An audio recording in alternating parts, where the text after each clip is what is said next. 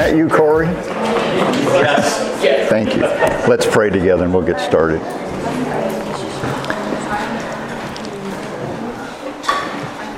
Father, I can't thank you enough for the spirit of true fellowship, the joy that's in this room, the friendships that we have because you call us your friend. And Lord, we learn a lot of good things in life, a lot of good things from your word. As we study your word, as we sing your word, and yet, Lord, you're always nudging us to move from the good things to the better things. And eventually to the best things. Because you're always giving your best. So help us this morning to give you our best. As we listen not with our ears, but with our hearts. As we hear the still small voice of your Spirit, Lord the Spirit that moved men's hearts to write this book. So we ask you these things and also ask you to answer this prayer far above and beyond even what has been prayed because you want to change our lives. That we would leave this camp far more in love with you than when we came. So, Abba, Father, we love you and we thank you for the grace and mercy that will answer this prayer in Jesus' name. Amen.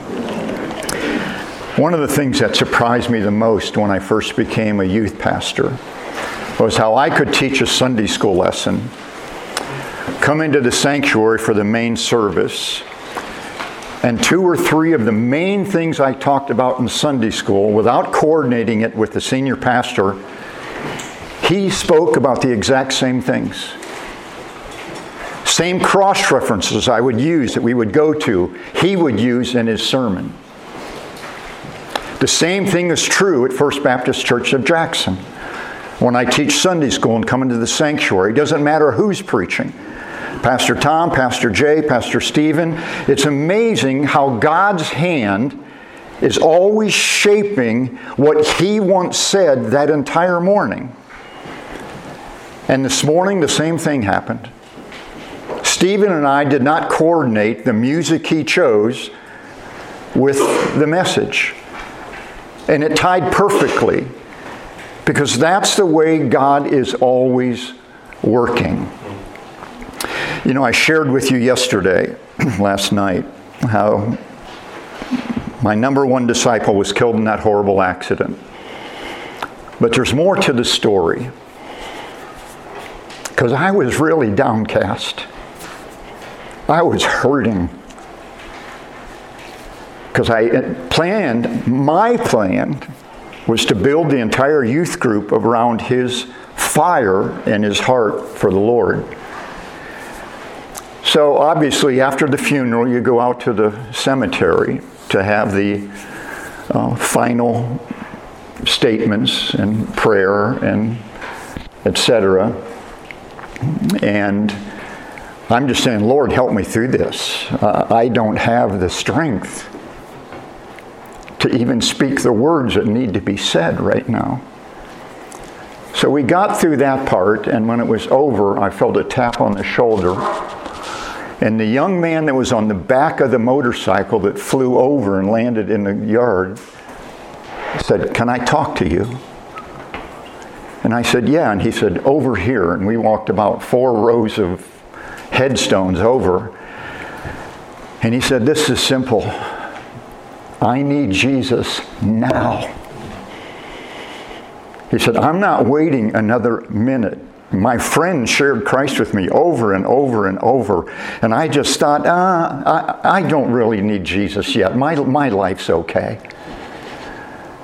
But with his death, he said, I got a good slap in the face, a healthy, God ordained, loving slap in the face that says, Wake up. Wake up and die right. Don't you waste another minute of your life thinking I can put this off till tomorrow because you've just realized there may not be a tomorrow. And God may not have caused the accident, but whether we like to even think this way, He allowed it. And at that point in time, all I was thinking was, where do we go from here?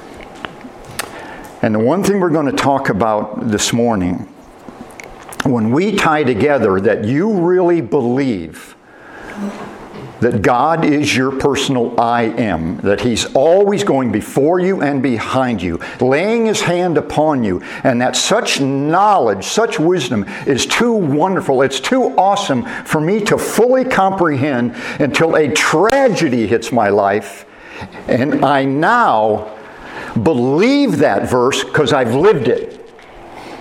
And I've sensed his hand on my life. And when you get to that stage of working through some kind of tragedy and getting that much closer to God, what we're going to talk about this morning is the next stage of what God does to grow you through difficult times. And that is for you to learn that the safest place to be is in a healthy biblical fear of God. And as I mentioned to you, I believe last night briefly, the fear of the Lord is not like this I, am cowering. The fear of the Lord is you putting your arms out and embracing God because that fear of the Lord is a reminder that it's, He's creating a more holy respect for who He is. That's what that fear is a reverential, deep trust that no matter what I'm going through, the only thing I have to fear is fear itself. The fear of the Lord lifts me out of these scenarios. And one of the things I learned through this difficulty with Doug is when we go through difficult times, I don't know if any of you have ever experienced this, Satan starts that subtle little whisper Where's your God now? Where's your God now? Can you trust Him when things aren't going your way?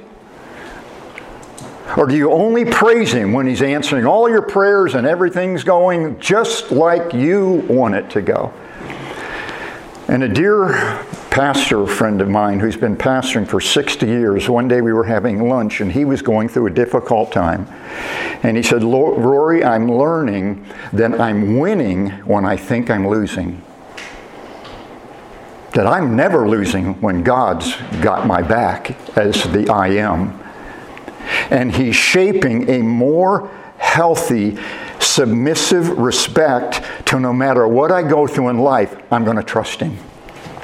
All the way. I'm not going to try and figure it out. I may have to take baby steps of faith to get there before I start running the race, but I'm going to at least take those steps and see what happens.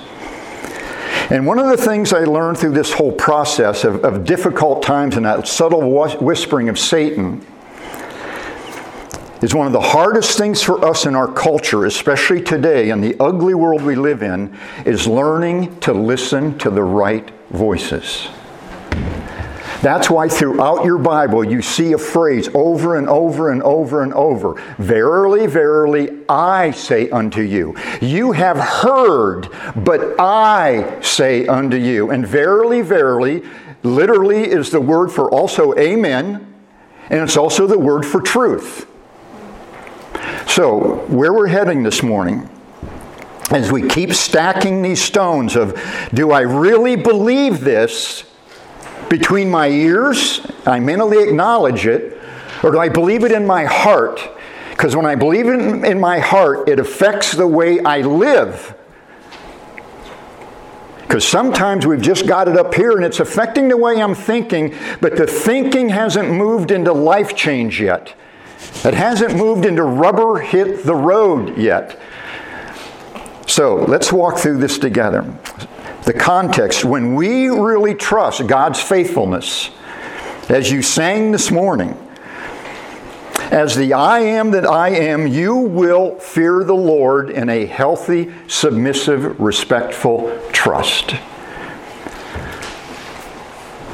So, letter A, remember as we stack these stones of what God is teaching you individually, you will be protected treasuring God's love. That you really believe God will never leave me or forsake me. Because love will never leave you and forsake you. And the Bible teaches God is love. So let's turn to Isaiah 33 and verse 6. Just a small picture of this. If you remember the context of Isaiah, nobody's listening to him. 10% of the people in chapter 6 are even willing to listen to him. But 90% of the Jews are rejecting him as they rejected all of God's prophets. And in 33 6, you're familiar with it. And wisdom and knowledge shall be the stability of thy times and unstable days. That's the context. And strength of salvation. You're going to find out how strong you are in difficult days and how stable your faith is. And notice the colon, which means there's a cause and effect here. God is doing something, and here's what He's doing He's teaching you the fear of the Lord is His treasure. The greatest treasure you have is no matter what's going on, you trust God. That's what the fear of the Lord means. But I want you to notice something. There's a phrase repeated over and over in our Bible, and it's the phrase wisdom and knowledge, that first sentence. Wisdom and knowledge. And it's always in that order for this reason. In the Bible, God is wisdom. In the New Testament, Jesus is called wisdom. Wisdom is the holiest truth God can give you. Knowledge is knowing what to do with that truth. It's the common sense application. God just doesn't teach you something to fill your head with wisdom. He's going to give you a wisdom that grants common sense. One of the most beautiful things about being married to a godly woman for 48 years is she has more common sense than I could ever imagine having, and the way she handled the growth of our kids and the way she talked with them, so forth and so on. So again, remember in Joshua it said, remember these stones as you stack them. These, these are key issues. Letter B, we're not going to look at all these verses for the sake of time, but remember, God guards your heart as you abide fully satisfied in His Word. Turn with me to Proverbs 19. What I'd encourage you to do as we wrap this up today is choose two or three verses that just speak to your heart individually and memorize them. And the reason I say it that way is we're all in different places of life and faith and maturity, how deep our wisdom and knowledge is. But choose some of these verses that really prick your heart and memorize them. And that is a way that God even more fully engrafts those words into your heart, as James teaches. Proverbs 19:23. This is worth memorizing. The fear of the Lord tendeth to life and in this context, it's spiritual life, it's an abundant life. And there's a colon, cause and effect. When that fear of the Lord is really touched your life, he that hath it, the fear of the Lord, shall abide, that means a tight connection, like two hands coming together, shall abide satisfied. You will have a satisfied life. And then the next part is critical. He shall not be visited with evil. That means Satan can show up, but he can't stay. He can't visit. He can't hang around. He can whisper. He can try and draw you away from your faith, away from your fear of the Lord, but he can't hang around that's what Psalm the psalm we looked at last night, where God's going before you and behind you, laying his hand upon you. And if God's hand is on you, Satan's hands cannot be on you. It's that simple. So let's look at this in more of a content way. How many times in the scriptures did people come up to Jesus and say, Are you really the Christ? Are you really the Messiah? And Jesus always used the same word come. Come and see. Do you really want to know? There are degrees of seeing in this room right now.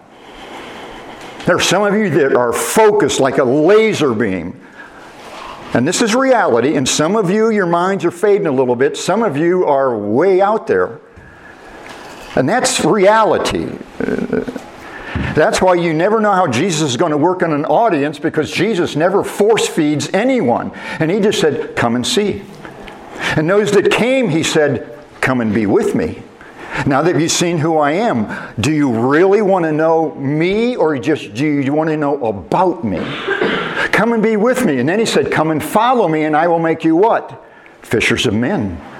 Everything I'm going to give you, you're going to have a responsibility to give to somebody else. I don't bless you so you can warehouse it and say, Oh, look what I know. No, I'm giving this to you to pass it on. So come, hearken unto me, and I will teach you the fear of the Lord. Let's turn to Psalm 34, a little bit to your left. Hearken means just listen very carefully. Because the fear of the Lord is learned. That's what you have to remember. God just doesn't drop it in your lap. You really learn what this means to fear the Lord. And again, Psalm 34 11, Come, ye children. Children implies that you're teachable with childlike faith. Hearken unto me, colon, cause and effect, and I will teach you. Not some man behind a little wooden platform here, but the Holy Spirit will teach you the fear of the Lord because it's the beginning, beginning of wisdom. We're already in this context, a little bit to your left, uh, 3318.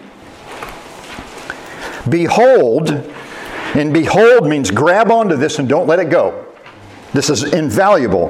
The eye of the Lord is upon them that fear him upon them because of that fear, you have hope. I have hope in His mercy. And mercy means God will never give me what my sins deserve. He's always merciful. And in that context, when that's happening in your life as an added note, look at verse 20. When you've experienced the fear of the Lord and that hope and mercy, you don't mind learning to wait on God. Our soul waiteth for the Lord, for he is our help and he is our shield. So we're just going to walk through a few verses here. Letter A. The fear of the Lord cleanses us from all worry. I don't know about you, but I am very prone in my flesh to worry about something every day that I have to say, Lord, I've got to give this to you because I can't change the circumstances, so I have to trust you in these circumstances. So, making us righteous, full of truth. A little bit to your left, Psalm 19:9. And the reason I always put a verse when I'm teaching something is I want you to know this isn't my idea, this isn't my opinion, this is God telling you. And I'm just the messenger, per se, in this context. 19.9. This lists, Psalm 19 lists the different names of the Word of God. The law of the Lord in verse 7, the testimony in verse 7, the statutes of the Lord, the commandment of the Lord. But did you realize in verse 9 that the fear of the Lord is one of the names of the Word of God? That's one of the names of the Word of God as He's given you this list. And the fear of the Lord is clean, meaning it's always cleansing me of me. And it's enduring forever because it is the Word of God. And there's a colon, the judgments of the Lord are true and righteous altogether. And again, we talked about this, if I recall correctly, last night a, a, a little bit. Righteous just means you believe right, and when you believe right, you behave right. You're not forcing the behavior. If you really believe this, the Spirit enables you to live it out. So, in this context, Letter B, the fear of the Lord is the beginning of wisdom as we submit to God's word. Turn to Psalm 111 and verse 10. It's one thing to hear God's word, it's another thing to submit humbly to that word. Psalm 111, verse 10. And here it is again the fear of the Lord is the beginning of wisdom, the beginning of knowing Christ colon. As a result of that fear of the Lord and that wisdom, a good understanding have all they that do his commandments. You are, you're a doer of the word, not just a hearer only. And there's another colon, because when you're doing God's commandments, you always have something to praise him for. Always. His praise endureth forever. Now, here's something that we take for granted the word understanding. It's very important when you see a big word that you break it down. Understanding. It means you're willing to stand under the authority of God every day. The ing means a present tense every day. You love having Him instruct you because it's always for your best. And you do go from making good decisions to better decisions to the best decisions. And if you're not doing that systematically, I'm going to guarantee you right now, you're going to marry the wrong person. Because you will date the wrong person and you will have friendships with the wrong people. And God always is trying to move you in the direction that when you start that married life that you have the best person possible to truly have a partnership in marriage. And when the divorce rate in the church today is 40%, it tells you that there's a lot of so called Christians marrying the wrong people because they're not thinking biblically. They're not allowing God's guidance to shape that. Turn to Psalm 128 and verse 4, even though that's not in your notes. Psalm 128 and verse 4, similar principle. Behold, now, verse 1 for context Blessed is everyone that feareth the Lord. And this and our Bible, and you've heard this many times at our church, our Bible is a self-defining Bible. So in verse 1, blessed is everyone that feareth the Lord, and here's the definition of fearing the Lord that walketh in his ways. When you fear God, you walk in his ways. You don't debate whether I'm going to do that. And then go down to verse 4. Behold, if you really understand this, that thus shall the man, the person, be blessed that feareth the Lord. All it does is bring blessings into your life. The next one, letter C, the fear of the Lord engrafts praise into our spirit and souls that glorifies God. Turn to Psalm 22. Now, most of you probably understand what in engrafts means. Within a mile of our house are three apple orchards. If an apple tree is bearing minimal fruit, small fruit, they make a V cut in that weak apple tree and they take a branch off of a tree that the branches are bending down because there's so many apples on that tree, and they take a branch off of it and they engraft it into the weak tree. And that branch takes the juice, if you will, sends it both directions, and now that tree, that Christian that's bearing no fruit, that God's engrafting Jesus' power into, you, all of a sudden your life is fruitful. When your life is fruitful, your friendships are fruitful, your marriage is fruitful, your ministry is fruitful, and that's why the Bible always talks about the engrafting process. And that's when God moves it application wise from your head to your heart, and you're living out that fruitfulness in John 15 30 fold, 60 fold, 100 fold. So, in this context, 22 23, ye that fear the Lord, here's a self defining Bible again, praise him. That's the norm. All ye seed of Jacob, all you Jews, that this message is primarily to in this context, glorify him. Well, how do you glorify him? By fearing him and praising him. And then he adds it again, and fear him, all ye the seed of Israel. In light of all the blessings that God has given to Israel, the only nation in the history of the world that was removed off of its land in the history of all mankind. And God took the Jews and put them back on their land. And you would think the Jews today would all be praising God for the only event like that in all history. And you know, we've had a number of people in our church go to Israel, and 1% of Jews are Christians. 1% and about 90% are atheists who don't believe in God at all, and agnostics who think there might be a God. How is that possible? Hard hearted. I don't care what that Bible says. God has shafted us. Our whole life, God has shafted us. No, you've shafted yourself by rejecting the grace and mercy and the fear of the Lord that He tried to give you. And no matter how many miracles He did, see, miracles don't give you faith, they build faith if you already have it.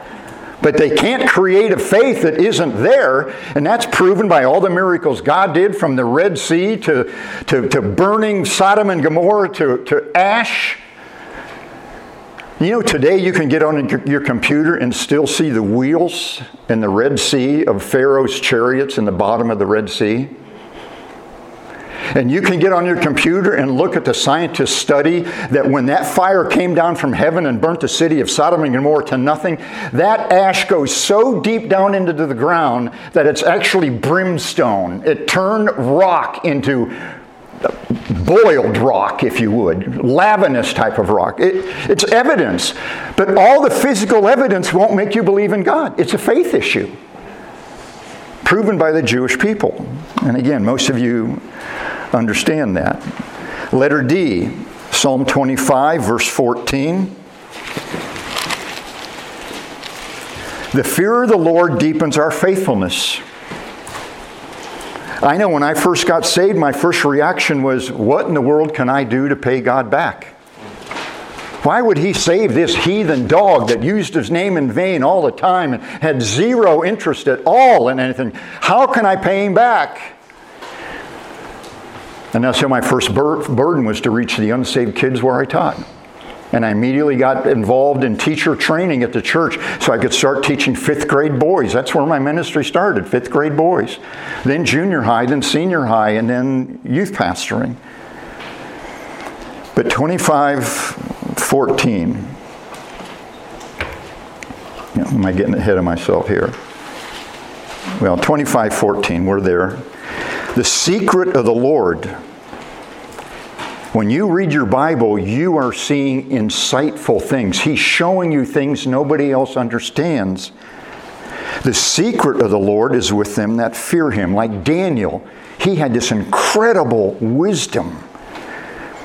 And he will show them his covenant. He will help you understand this book in this context. Did I skip 22, 23?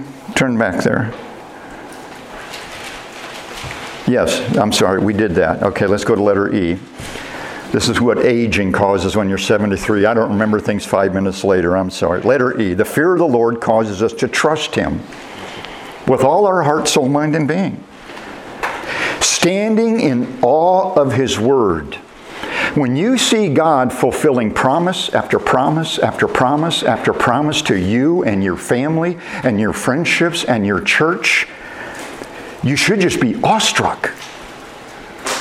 Why is God so good to us? And especially, why is God so good to me when I've not been that good to Him? I can't even remember the last time I tried to tell somebody about Christ. And yet He's still blessing us.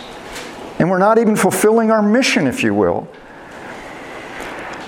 But as we learn the deep things of God, chapter 25, verse 14 again, the secret of the Lord is with them that fear him and will show him his covenant. And God, you can write down Daniel chapter 2, verse 22. Daniel 2, verse 22, where God was always showing Daniel the deep things of God.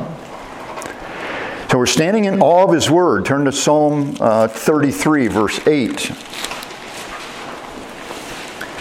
Let all the earth fear the Lord. Colon, why? Cause and effect. Let all the inhabitants of the world stand in awe of him. So he defines again fear the Lord. You're awestruck by this book and all that God has done for you. 96 9. Turn there to your right a little bit with me. The fear of the Lord inspires acceptable worship. You love to sing not just about God, but to Him. Acceptable worship in the beauty of holiness, 96 9. Same principle. Oh, worship the Lord in the beauty of holiness, and he defines it. What is the beauty of holiness? Because God said, Be ye holy as I am holy. Well, that's impossible. How can I be as holy as God is holy? And the only way that happens is He put His Holy Spirit in you, so you begin to think in holy ways and you do holy things. So worship the Lord in the beauty of holiness, colon, fear before him again all the earth. Letter G, the fear of the Lord is heart wisdom. To know God, again, eliminating that head knowledge we talked about. Uh, turn to Proverbs 2 and verse 5. While you're turning there, this critical aspect of heart wisdom, eliminating head knowledge. About 8% of my youth group went to Cuyahoga Valley Christian Academy, Christian school. Most of them were in Christian school from kindergarten on up. A lot of them were in the church nursery at birth. So they've been in church their whole life, going to Christian schools their whole life. And when we went on a mission trip, they had no interest in going. They didn't want discipleship. When we had an evangelistic outreach, they wouldn't come. So finally, I pulled a couple of them aside and said, Hey, what's going on here? Come on. They said, We're so tired of reading the Bible. All day long, that's all we do at schools read the Bible, take quizzes, tell, um, Bible, Bible, Bible. And I thought, wow. Yet, right now, I could probably give you a test and you would pass it, not even knowing that the test was coming. And I said, Here's your problem. You are biblically embalmed. You're like a spiritual corpse. You've had all this stuff pumped into you, and you could pass the test, but you couldn't tell me the meaning of the questions. That's why you don't care about lost souls. That's why you don't want to go on a mission trip. And finally, two kids broke the mold, two females. And the next thing you know, there was a half a dozen, and it started to finally break out where they realized to whom much has been given, much is required. God forbid that I should have all this knowledge and do nothing with it and mock God by not using it. And some of those young people today are actually pastors and pastors' wives and missionaries and missionaries' wives. But the one kid shocked me. He said, pulled me aside said, I've tried to reach out to my next door neighbor, and my parents won't let me. They don't want him to defile me. And I said, Well, can you show me that in the scripture? Where you're not going to talk to an unbeliever lest they affect you more than you affect them? Can't you trust God with this? And this kid's dad just admonished him all the time. Why are you in that Bible so much? And sometimes the parents, Christian parents, can be the greatest enemy of the appetite of their children. And I don't see that in our church, at least that I'm aware of. But I was shocked that that could be an issue that hindered kids from wanting to be involved in a mission trip and discipleship. It was an eye opener to me. And finally, letter H, before we go into some application. The fear of the Lord roots us. In the Bible, it says when the roots go down, the fruits come up. God's always deepening your root system. He's rooting you and grounding you in love and in Christ. Because those roots, again, in Romans 11 16, you can look that up later. It talks about uh, when the roots go down, the branches come up and the fruits come out. You and I are just branches. But if we're rooted in Christ, coming off that branch is fruit. And it's different fruit depending on the spiritual gifts that God is giving you. But you always have one fruit. I need to share this with somebody. But before I share it with them, I need to live it so I'm not a hypocrite telling them to do something that I'm not doing. So let's turn to Proverbs 1, verse 7. The fear of the Lord is the beginning of knowledge. And again, when I think of knowledge, I think of the humility to really know what I'm being taught. Knowledge demands humility. But fools, contrast, despise the wisdom that gives you that knowledge and the fear of the Lord, and instruction that gives you a practical use of how to use that wisdom. And that's why God's just never giving you this book to give you information. He's giving you this to give you inspiration to believe it and then live it out. Proverbs 9, verse 10. And then we'll move into a new section. You're familiar with this one, I'm sure. The fear of the Lord is the beginning of wisdom. There it is again. And the knowledge that comes out of that wisdom, the common sense, the knowledge of the holy, the whole Trinity, this holy book, is again understanding. You're standing under the authority of Jesus who taught you this. So, character application when we are in settings like this, even when I was with the youth and doing retreats, I, my, my simple question would be God's always planting his trees. He refers to men as trees in Scripture. And when God plants a tree, he plants it for one purpose fruit. That's all of John 15.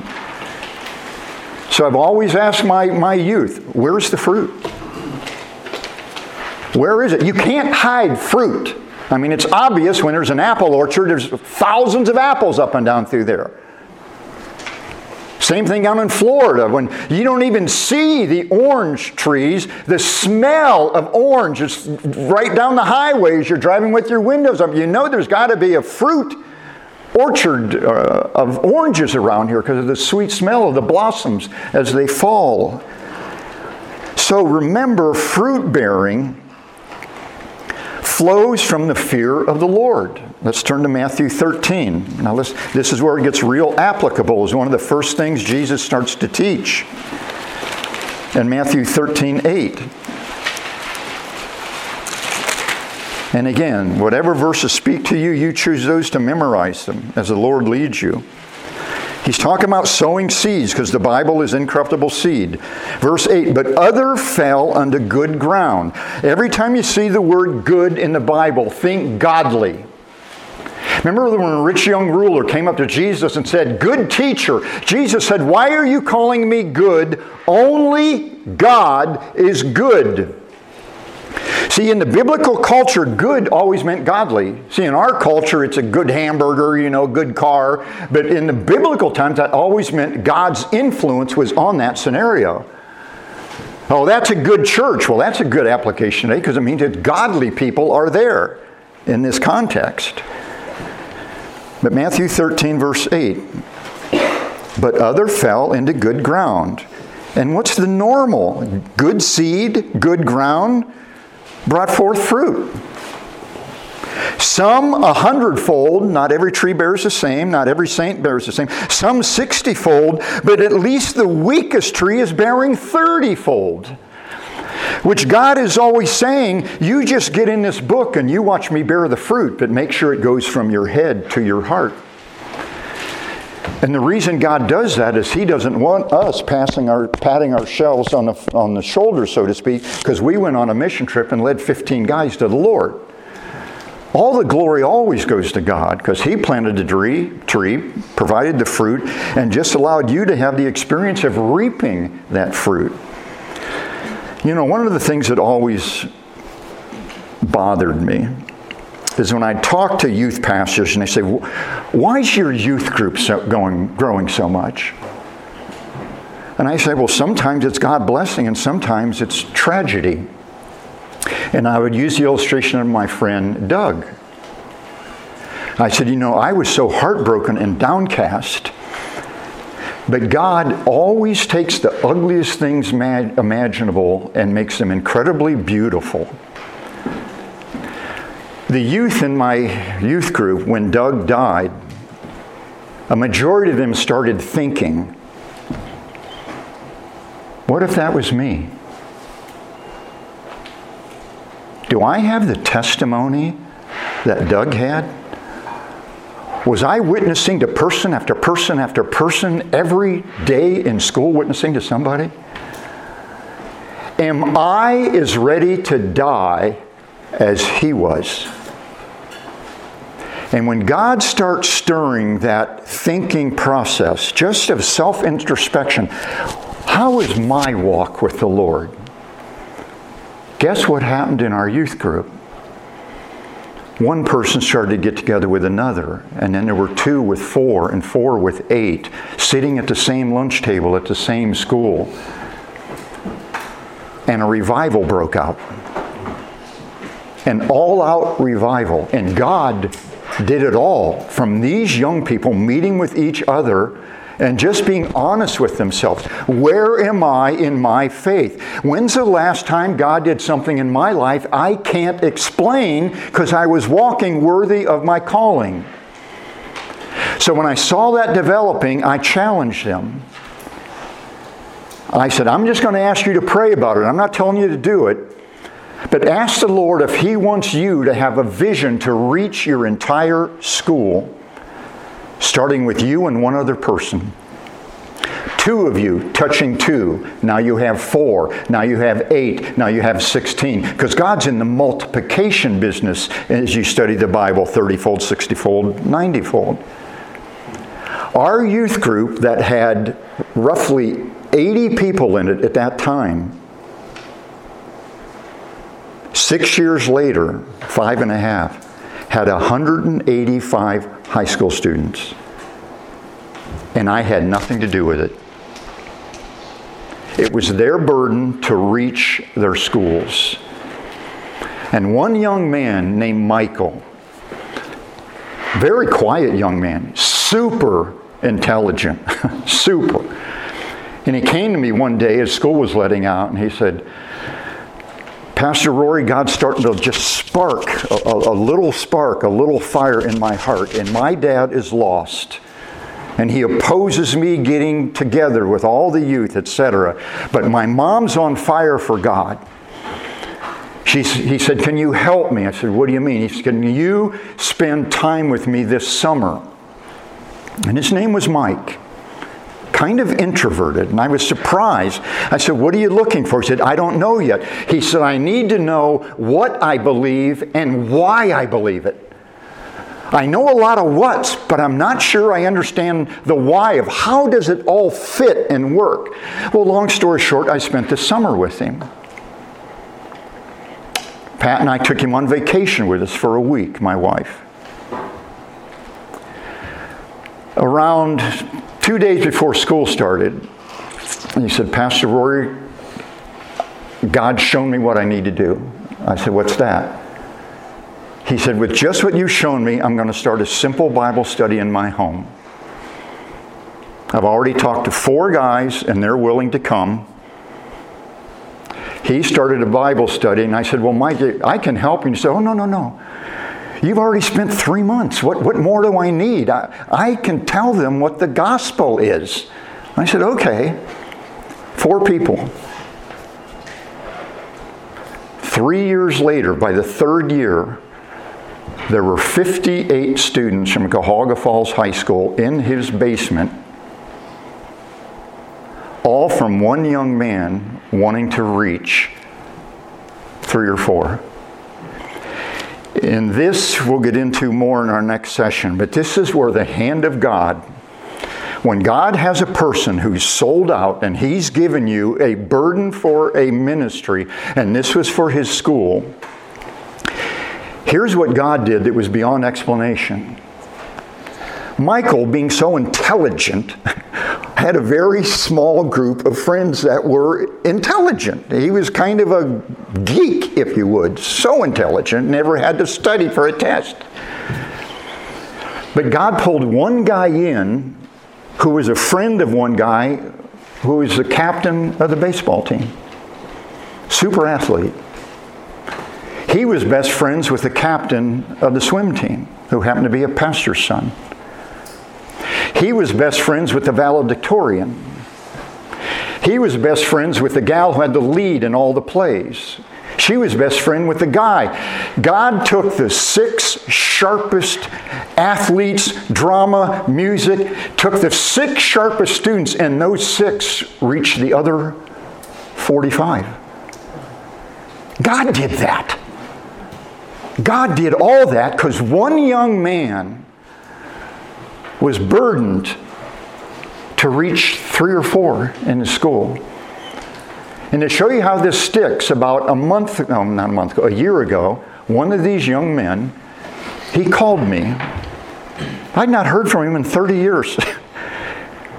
pastor in Arizona, senior pastor in Arizona, just telling me that his son just became the youth pastor, evangelical Bible preaching church. And he said, Pastor Rory, do you remember the day that I came forward to receive Christ in the church service? And you called me that night. I didn't even know who you were, except that my friends were in the youth group and one of them invited me. You called me that night and asked me if I would be willing to let you disciple me candidly, I forgot I discipled him because I discipled so many.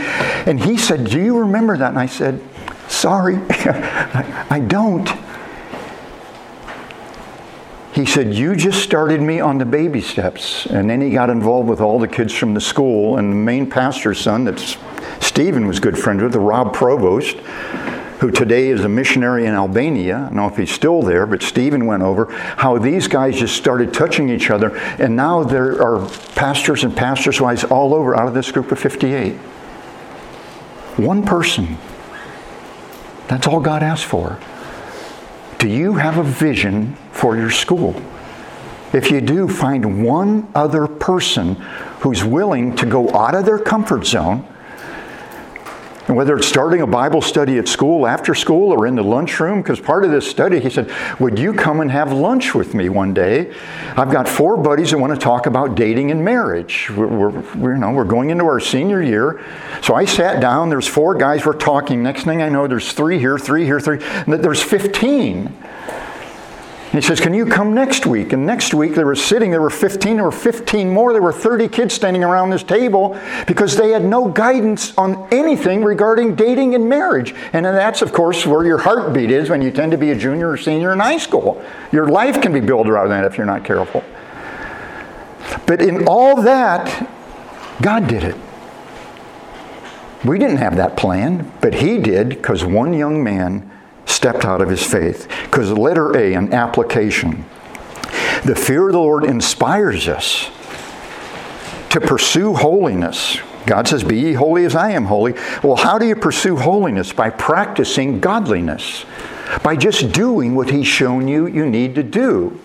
It's like stepping up a ladder. When you do that, He'll take you to the next rung and the next rung, and He builds your ministry. And you're already familiar with 1 Corinthians 15. We talked about it last night, where Paul said, I die daily. God, I don't want my plan here, I want yours. And that's why even John the Baptist said, He must increase, I must decrease. I don't want to get in the way of God's plan, but I want to join partnership with Him so He can use me as an ordinary person to do extraordinary things. And that's why Paul cried out, you know, in Galatians 2:20, I'm crucified with Christ. It's not me. I'm crucified with Christ. Nevertheless I live, yet not I, but Christ liveth in me that I, by the faith of Christ, might do the things that Christ is doing. Not according to the flesh, but by the faith of Christ. Galatians 6:14 similar, God forbid that I should glory save in the cross of the Lord Jesus Christ, by whom I'm crucified to this world and this world to me. A double crucifixion to make sure you're dead to your own ideas.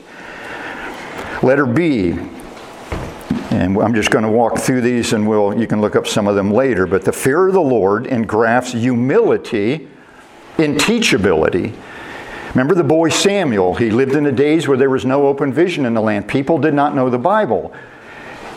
And all Samuel said was this Speak, Lord. Your servant is listening.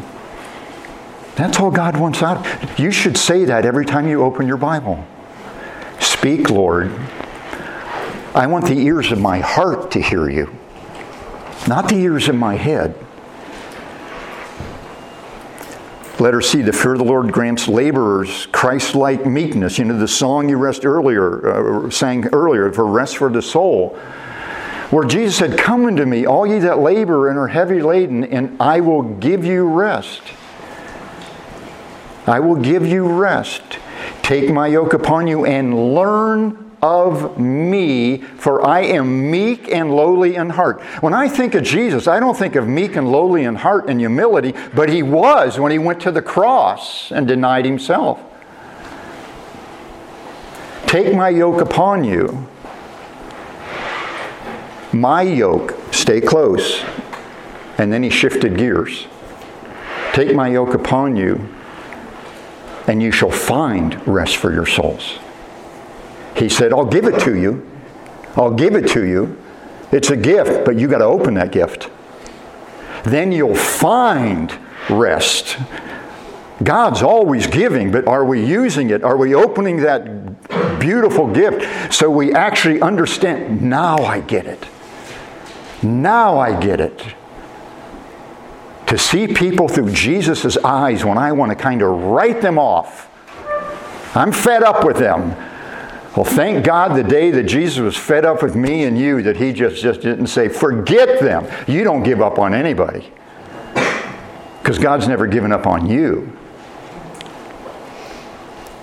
The fear of the Lord enlightens us to wait on God. And you can look it up later in Isaiah 30, 18, where, where it says, God's waiting on you to learn to wait on Him.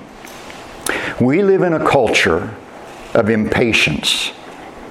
I want it now. No, I wanted it yesterday, not now. We want everything now, wrapped in a nice bow in a box, and God said, No. Some things I'm just going to give you.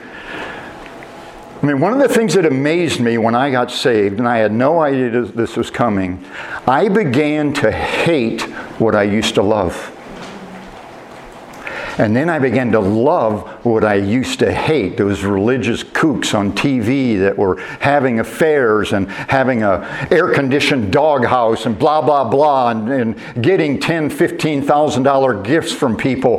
If you, uh, this one I couldn't even believe. A Catholic lady came up to me after church and said, You know, it's the first time I've been here and I, I've never heard anything like this. I've been a Catholic my whole life and I'm 62 years old and my grandma just died. I said, Yeah. Kind of thinking, where are you going with this? She said, Well, I go to Queen of Heaven Catholic Church just around the corner from here.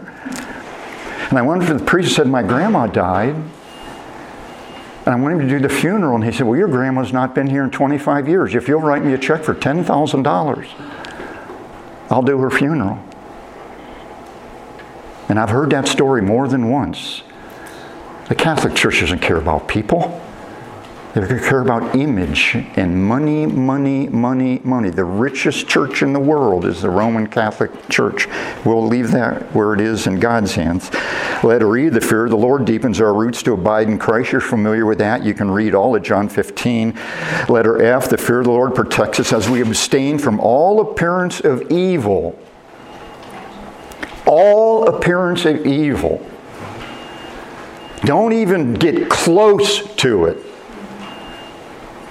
Don't even let that temptation go from your mind to your heart because He'll protect you, spirit, soul, and body, as He promised you in 1 Thessalonians 5. Look that one up later. Letter G, the fear of the Lord equips us to do the work we're saved to do. You know that. Our, heart, our whole church is built on Ephesians 4, doing the work.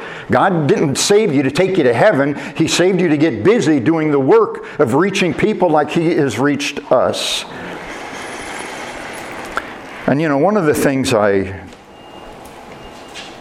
often ask my youth, because they would bring this up, well, how do you measure the fear of the Lord? Is there a practical way that I can measure the fear of the Lord? And I said, yeah. Life change. Life change. I didn't even know what it meant to fear the Lord, and my life changed. And when I found out what it meant to fear the Lord, my life changed even more than I ever thought it could. And I'll give you an example.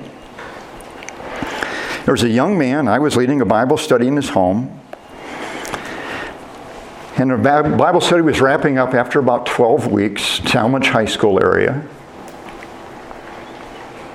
And his mom pulled me aside one night as he left the room, and tears just started pouring down his face.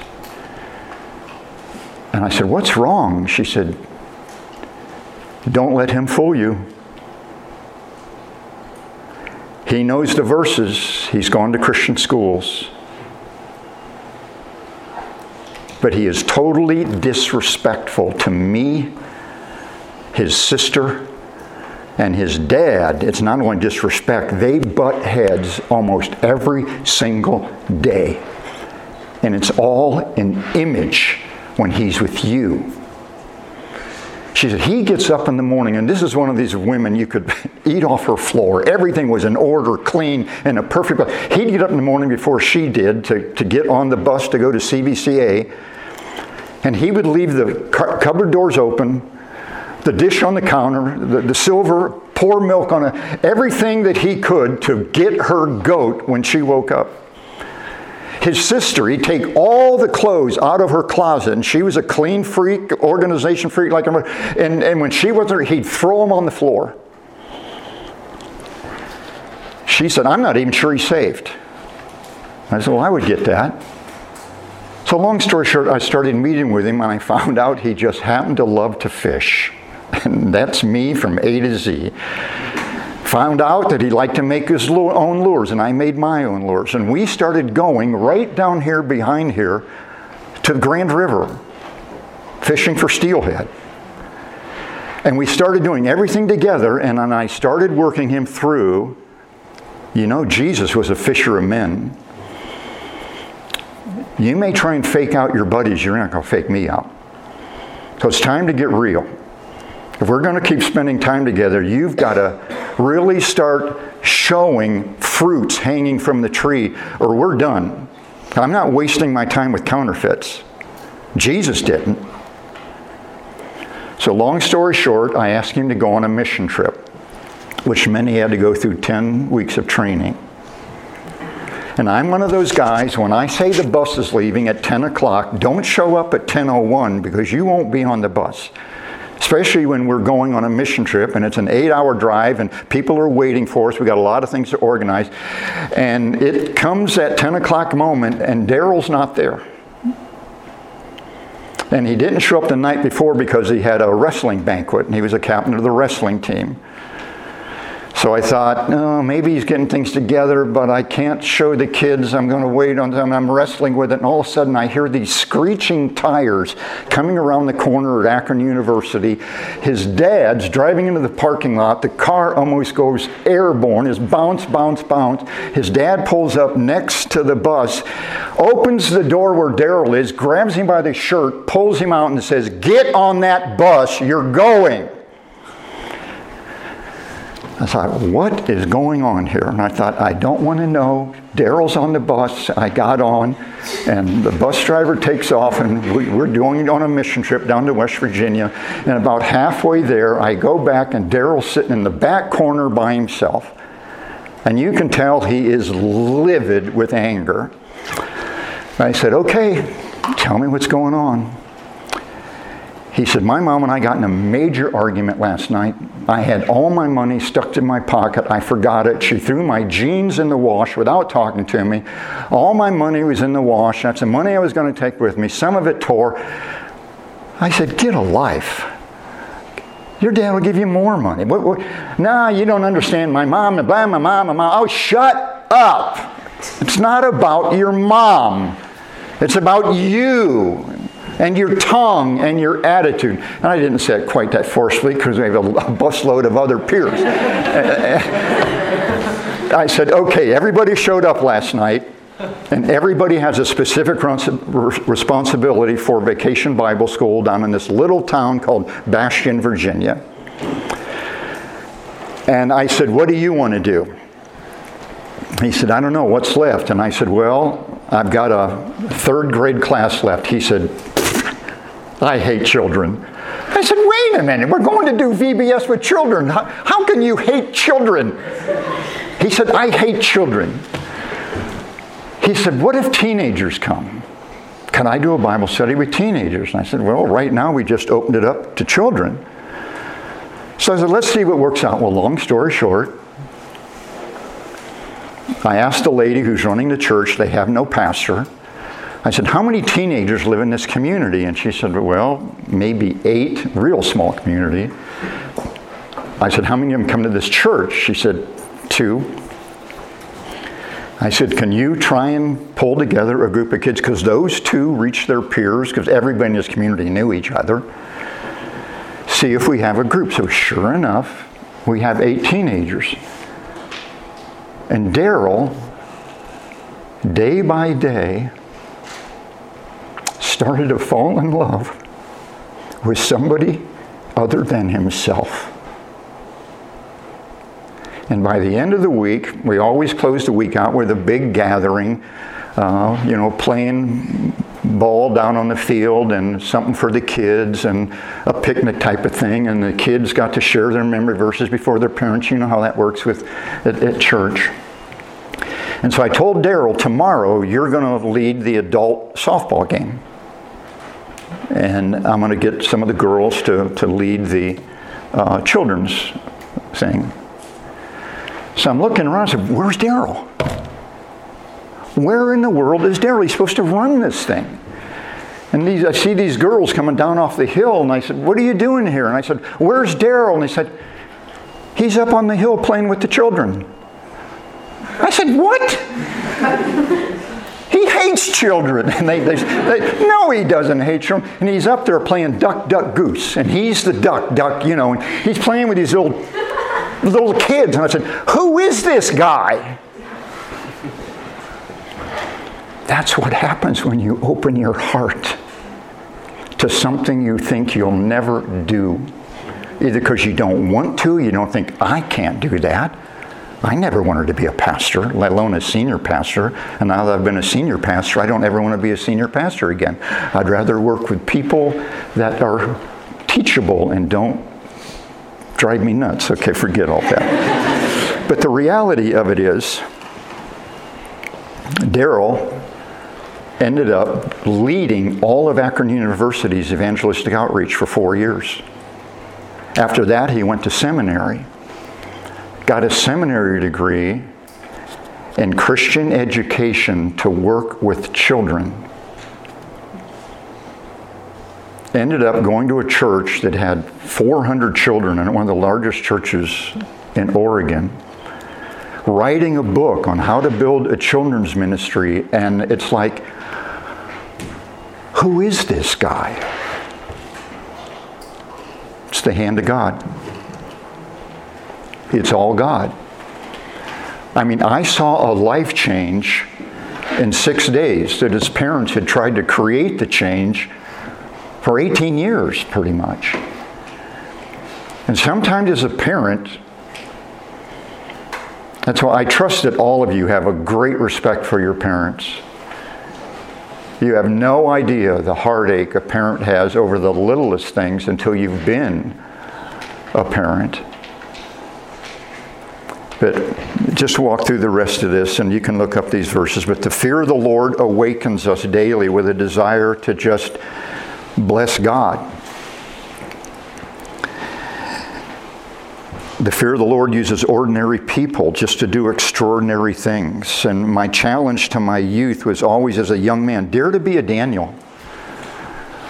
Just dare to be a Daniel when nobody else will stand up, or dare to be an Esther in such a time as this. Pray about having a vision to reach your school if you're not already doing that. And just pull one other person together with you and go with two of you and then build it to four and say, watch what God does. Because we ended up going from one high school Bible study to six. And there were so many kids being discipled, I had to train a couples actually, a hundred people, because there were so many youth that were getting involved because of positive peer pressure. They saw the changes in their peers. And you know, you can fight people's words, but it's pretty hard to fight the reality of what happened to you over the summer. You were a different person in May when, when we left, and now you're coming back, you know, for senior. What happened to you? God. God. The grace of God. Let's pray. Father, thank you for the appetite in this room of young people who hunger and thirst to know you better, to serve you better, to, to just be open to Lord, what do you want me to do now that I know these things? And to whom much has been given, much is required. What do you want me to do? And Lord, you always answer that prayer. You always answer it exceeding abundantly, even upon our requests. No matter where we're at in life, your general thumb is in our back. Just keep taking steps, keep moving towards the cross, and die to self, and watch what I can do. So we praise you together and thank you for this time together, just opening this book, this incredible book of precious promises that give us a precious faith.